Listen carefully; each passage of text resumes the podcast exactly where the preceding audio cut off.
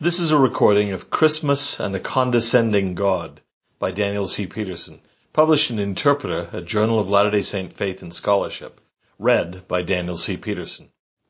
Abstract. As religious holidays go, Christmas has been domesticated unusually well and effectively commercialized among people and even whole cultures that don't accept or even care about the central theological claim that Christmas asserts. After all, who doesn't like cute little babies, at least when they're not crying? But that theological claim is stunning, radical. It's radical in the strictest sense of that word because it goes down deep to the very root, Latin radix. Beyond the pleasant and comfortable sentimentality of favorite holiday foods, scenes of carolers and snowy villages and warm family gatherings, Christmas dramatically distinguishes Christianity from every other major world religion. Landing during the Christmas season at the international airport in Cairo, Egypt, the busy gateway to a city and a nation that are roughly 85 to 90% Sunni Muslim, you'll see Christmas decorations everywhere, and such decorations show up prominently in hotels and public spaces well beyond the airport and the city. In Japan, where estimates put the number of Christians at somewhere between 1 and 2% of the population, or perhaps even lower, a quite secularized version of Christmas focused on Santa Claus and gift giving is widely observed. Also prominent among Japanese Christmas traditions, by the way, is eating fried chicken from KFC, where the statues of Colonel Sanders that stand in front of KFC restaurants are dressed as Santa Claus during the holidays. Residents of Japan who don't pre-order their KFC Christmas dinners can end up waiting in long lines for them and could miss out altogether. Why KFC, you might ask? In 1970, just a few months after Takeshi Okawara opened the first KFC restaurant in Japan, he would go on thereafter to become the CEO of Kentucky Fried Chicken Japan from 1984 to 2002, he conceived the idea of a Christmas party barrel containing not only chicken, but in some premium cases, also ribs and stuffing and cake and even wine. In 1974, the promotional campaign went national with the slogan, Kurisumasune wa Kentucky, Kentucky for Christmas. Since in the 1970s there were few, if any, traditional Japanese Christmas observances, KFC filled a void. In the West, too, Christmas remains by far the dominant holiday, even among those indifferent to its theological underpinnings, including many non-Christians.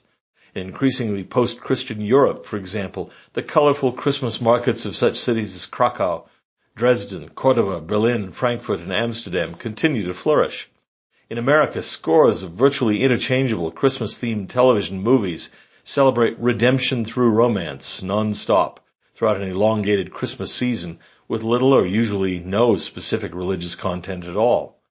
What can explain the appeal of Christmas to people well beyond the community of committed Christian believers? First of all, it must be recognized that a superficial view of Christmas can easily be rendered much less threatening, theologically speaking, than Easter everybody can accept and celebrate the birth of a baby, whereas the revivification, revivification and eventual ascent to heaven of a crucified dead man is difficult to reconcile with a secular or even merely non-Christian worldview. It seems clear, though, that there is a very great deal, even in the most watered down versions of Christmas, as illustrated in those television movies, which speaks to the deepest longings of human hearts around the world. Whatever our culture or religious view, views, for instance, the message reported by the Gospel of Luke as having been sung by the angels to the shepherds of Bethlehem two millennia ago, resonates with all of us. Peace on earth, goodwill toward men. Every Lifetime or Hallmark Channel Christmas movie concludes with love and harmony, blessings for which we all yearn. The practice of gift giving reminds us of the generous, kind people we would like to be, and among whom we would like to live. Think of the chastened and redeemed miser Ebenezer Scrooge in Charles Dickens' 1843 novella A Christmas Carol, which, like the television movies that proliferate during the Christmas season, is not an explicitly Christian tale. The new Scrooge became both generous and beloved, and as Dickens writes, it was always said of him that he knew how to keep Christmas well, if any man alive possessed the knowledge. The birth of a baby, any baby, is a moment of hope and the inauguration of virtually boundless possibilities, and Christmas powerfully reminds us of these things once more each year. But of course, for Christian believers, Christmas is about far more than merely the common event of the birth of an infant. Knowest thou the condescension of God? 1 Nephi 11:16. We miss the significance of the question posed to Nephi if we think the verb condescend means to patronize or to act in a smugly superior way. As documented in Noah Webster's great 1828 American dictionary, Joseph Smith's contemporaries understood condescension to mean to descend from the privileges of superior rank or dignity, to do some act to an inferior, which strict justice or the ordinary rules of civility do not require, hence to submit or yield as to an inferior, implying an occasional relinquishment of distinction. This perfectly captures the remarkable central claim of Christianity, that God himself, moved by love for his very often unlovely and ungrateful creatures, chose to live among mortals in hopes of redeeming us by his grace. Mild he lays his glory by, sings the Christmas carol, in a line far too easily glossed over. Nephi's prophetic successors understood this well before Christ's birth. For behold, declared King Benjamin in roughly 124 BC, the time cometh and is not far distant that with power the Lord omnipotent, who reigneth, who was and is from all eternity to all eternity, shall come down from heaven among the children of men and shall dwell in a tabernacle of clay, and shall go forth amongst men, working mighty miracles, such as healing the sick, raising the dead, causing the lame to walk, the blind to receive their sight, and the deaf to hear, and curing all manner of diseases. And he shall cast out devils, or the evil spirits which dwell in the hearts of the children of men. And lo, he shall suffer temptations, and pain of body, hunger, thirst, and fatigue, even more than man can suffer, except it be unto death. For behold, blood cometh from every pore, so great shall be his anguish for the wickedness and the abominations of his people. Why? Because remarkably he loves us. And lo, he cometh unto his own, that salvation might come unto the children of men, even through faith on his name. And even after all this they shall consider him a man, and say that he hath a devil, and shall scourge him, and shall crucify him. Very rarely will anyone die for a righteous person, wrote the apostle Paul, though for a good person someone might possibly dare to die. But God demonstrates his own love for us in this, while we were still sinners, Christ died for us. Herein is love, says 1 John 4:10, not that we loved God, but that he loved us. The world's most important acts and events rarely make the newspapers. Its most truly interesting people seldom appear on magazine covers, out of small things proceedeth that which is great. Jesus' birth to an obscure young woman in a minor village in a backwater province of the Roman Empire was entirely fitting. The Lord seems to prefer doing things that way. And one reason for his preference seems fairly easy to discern. If God were to reveal himself fully, grandly, and openly, the revelation would overwhelm us and destroy our freedom. In his philosophical fragments, the Danish philosopher Søren Kierkegaard tells a parable about a king and a maiden to make this point. How can the king reveal his love to a maiden of humble parentage, given the huge disparity of rank, status, and wealth between them, without coercing and crushing her? Not to reveal oneself is the death of love. To reveal oneself is the death of the beloved.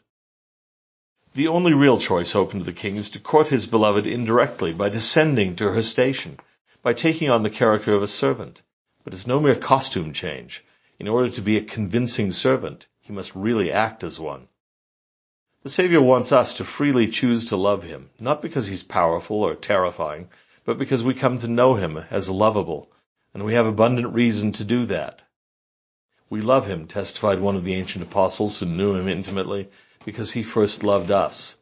As a well-known Silesian folk hymn says, Fair as the sunshine, fairer the moonlight, and all the stars in heaven above. Jesus shines brighter, Jesus shines purer, and brings to all the world his love. Fair are the meadows, fair are the woodlands, robed in the flowers of blooming spring. Jesus is fairer, Jesus is purer, he makes the sorrowing spirit sing. However, in properly thinking of Christmas, in thinking of it in a fully Christian way, we must avoid not only the error of sentimentalizing Jesus as a mere baby, but the equal and opposite error of thinking him merely divine. The first verse of the popular late 19th century Christmas carol Away in a Manger, often mistakenly attributed to Martin Luther, ends peacefully with the little Lord Jesus asleep on the hay. Unfortunately, though not without disturbance, the cattle are lowing, the poor baby wakes, but little Lord Jesus no crying he makes. Richard Mouw, the prominent Calvinist theologian who also served for two decades as president of California's Fuller Theological Seminary, and who's been involved over many years in respectful dialogue with scholars belonging to the Church of Jesus Christ of Latter-day Saints, spoke a few years ago at the Latter-day Saint Institute of Religion adjacent to Utah Valley University. I was in the audience to hear him. At one point in his remarks, he pronounced the carol's portrayal of an uncrying infant Jesus to be heresy. I'm sure at least some in the audience was somewhat startled at the charge, which I should say Professor Mouw delivered with a smile, not harshly. Jesus was a real baby, he reminded his large Latter-day Saint audience. That baby cried. There was no Superman suit under those swaddling clothes. Moreover, Mouw said, the baby had no divine checklist that he was working through. let's see, wise men, check. Shepherds, check. Hmm, could have designed that camel a bit better. So, said Professor Mouw, when you come to this particular verse, you should sing those words with your fingers crossed. He spoke humorously, but he was entirely serious. Among the perpetual temptations in the history of Christianity has been the false doctrine of docetism. The term is derived from the Greek verb dokeo, meaning to seem. It is, simply put, that Jesus Christ was fully God, but not really, not, not really fully man. He only seemed human. He merely appeared to be subject to human limitations, pains, and weaknesses. But this would be worrisome. For if Jesus only pretended to take upon himself our nature, it's not obvious how he could fully take upon himself our sins. And if he didn't really suffer, he didn't really atone. He had to assume our human nature completely, or he wouldn't be completely able to redeem it, and us. God became man, declares the common ancient Christian formula, so that man might become God. St. Athanasius the Great, 4th century bishop of Alexandria and a principal figure at the Nicene Council, put it this way, the Word was made flesh in order that we might be enabled to be made gods.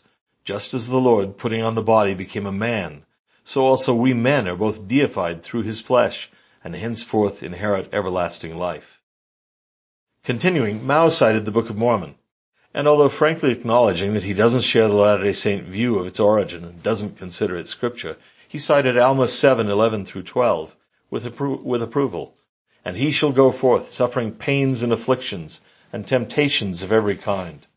And this that the word might be fulfilled which saith, He will take upon him the pains and the sicknesses of his people. And he will take upon him death, that he may loose the bands of death which bind his people. And he will take upon him their infirmities, that his bowels may be filled with mercy according to the flesh, that he may know according to the flesh how to succor his people according to their infirmities. Quoting further, Professor Mouw spoke of our common faith on the Lamb of God, who taketh away the sins of the world, who is mighty to save and to cleanse from all unrighteousness. Latter-day Saints and other, other Christians are on the same page here. When it comes to the redemptive work of Christ, he concluded, we say the same things. But all of this depends upon the truth of the shared conviction that in the beginning was the Word, and the Word was with God, and the Word was God. The same was in the beginning with God. All things were made by him, and without him was not anything made that was made. In him was life, and the life was the light of men, and the light shineth in darkness, and the darkness comprehended it not. He was in the world, and the world was made by him, and the world knew him not. He came unto his own, and his own received him not. But as many as received him, to them gave he power to become the sons of God, even to them that believe on his name. On the basis of this common faith, Latter-day Saints join the great Christian chorus that extends across two millennia and around the globe, rejoicing in the advent of Christ, knowing that the Word was made flesh and dwelt among us, that God was in Christ, reconciling the world unto himself. Veiled in flesh the Godhead see, hailed incarnate deity, pleased as man with men to dwell, Jesus, our Emmanuel. It's appropriate that in many national traditions, Christmas is marked by multitudes of brilliant lights. The fact that God so loved the world that he gave his only begotten Son, that whosoever believeth in him should not perish, but have everlasting life, is, quite simply, dazzling. This has been a recording of Christmas and a Condescending God by Daniel C. Peterson, originally published in Interpreter, a journal of Latter-day Saint Faith and Scholarship, volume 49, 2021. Read by Daniel C. Peterson. This audio recording is copyrighted under a Creative Commons license and may be freely distributed if it remains unchanged, if the journal and its website are credited, and if it is for non-commercial use. A printed version of this and many other articles and resources on Latter-day Saint scripture and related topics can be found at the Interpreter website.